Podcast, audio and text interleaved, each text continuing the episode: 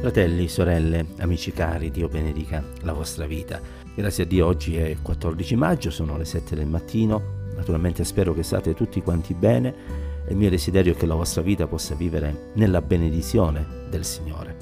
E voglio condividere con voi un verso che si trova nel Vangelo di Luca, precisamente il verso venti del capitolo dieci, dove Gesù, nel parlare ai Suoi discepoli, dice: non vi rallegrate perché gli spiriti vi sono sottoposti, ma rallegratevi perché i vostri nomi sono scritti nei cieli.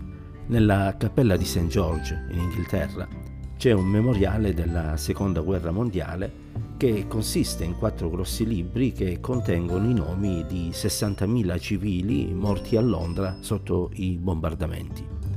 Uno di questi volumi è aperto sull'altare e una lampada illumina i nomi che sono scritti sulla pagina che è voltata ogni giorno. Questo è un libro dove sono riportati i nomi di persone decedute e ci fa pensare a un altro libro che nella Bibbia è chiamato il libro della vita, un libro che è tenuto da Dio, che si trova nel cielo, dove sono scritti però non i nomi di coloro che sono morti, ma di coloro che sono viventi in Cristo, di coloro che si sono riconosciuti peccatori a causa dei loro peccati e che hanno creduto al sacrificio di Gesù. E la parola di Dio ci avverte, e ci avverte evidenziando che se disprezziamo, rimaniamo indifferenti alla bontà di Dio che ci spinge al ravvedimento, il nostro nome non figurerà nel libro della vita. E nel giorno del giudizio, quando quel libro sarà aperto e il nome di qualcuno non verrà trovato nel libro della vita, quel qualcuno sarà gettato nello stagno di fuoco che è definita dalla scrittura la morte seconda. Le parole di Gesù che abbiamo letto hanno quindi un grande significato. Oggi l'umanità corre verso il piacere terreno, verso il successo, verso il potere, verso la ricchezza, ma si dimentica che c'è qualcosa di più importante verso quale bisognerebbe correre.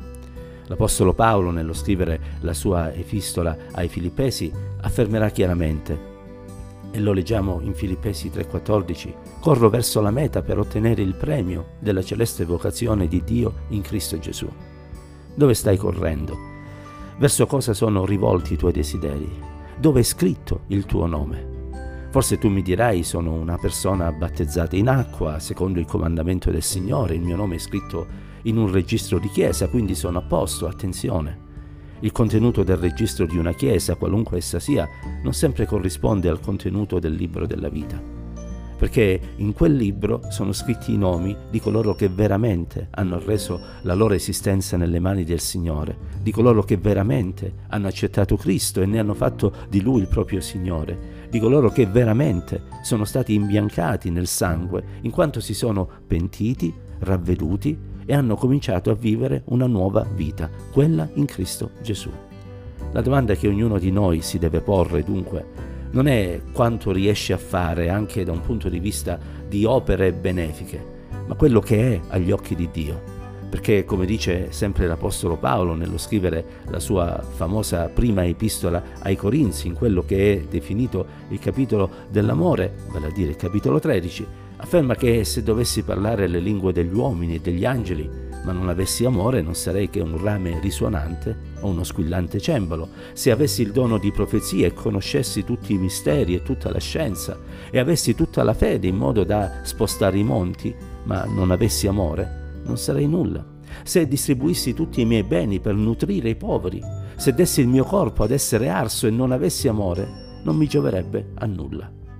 E queste parole fanno eco alle parole che Gesù pronunciò e che sono riportate nel Vangelo di Matteo al capitolo sette dal verso ventuno. Non chiunque mi dice Signore, Signore, entrerà nel regno dei cieli, ma chi fa la volontà del Padre mio che è nei cieli. Molti diranno in quel giorno: Signore, Signore, eh, non abbiamo noi profetizzato in nome Tuo, e in nome Tuo cacciato demoni, e fatto in nome Tuo molte opere potenti? Allora, dice Gesù, dichiarerò loro: io non vi ho mai conosciuti, allontanatevi da me, malfattori. Non rallegriamoci, quindi, se opere potenti sono state compiute per mezzo di noi. Rallegriamoci se i nostri nomi sono stati scritti nel libro della vita. Non rallegriamoci se abbiamo beni di questa terra, eh, macchine, case, ricchezze, eccetera, ma rallegriamoci se il nostro nome è scritto nel libro della vita. Non rallegriamoci se possiamo fare questo o quell'altro, ma rallegriamoci se il nostro nome è scritto nel libro della vita.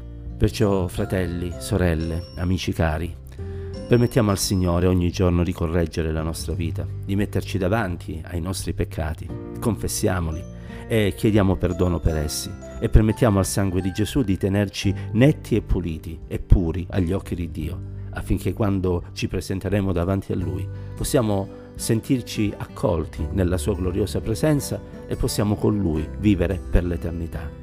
Non cercare altro se non la certezza che il tuo nome, per mezzo della fede in Cristo, è stato scritto nel libro della vita.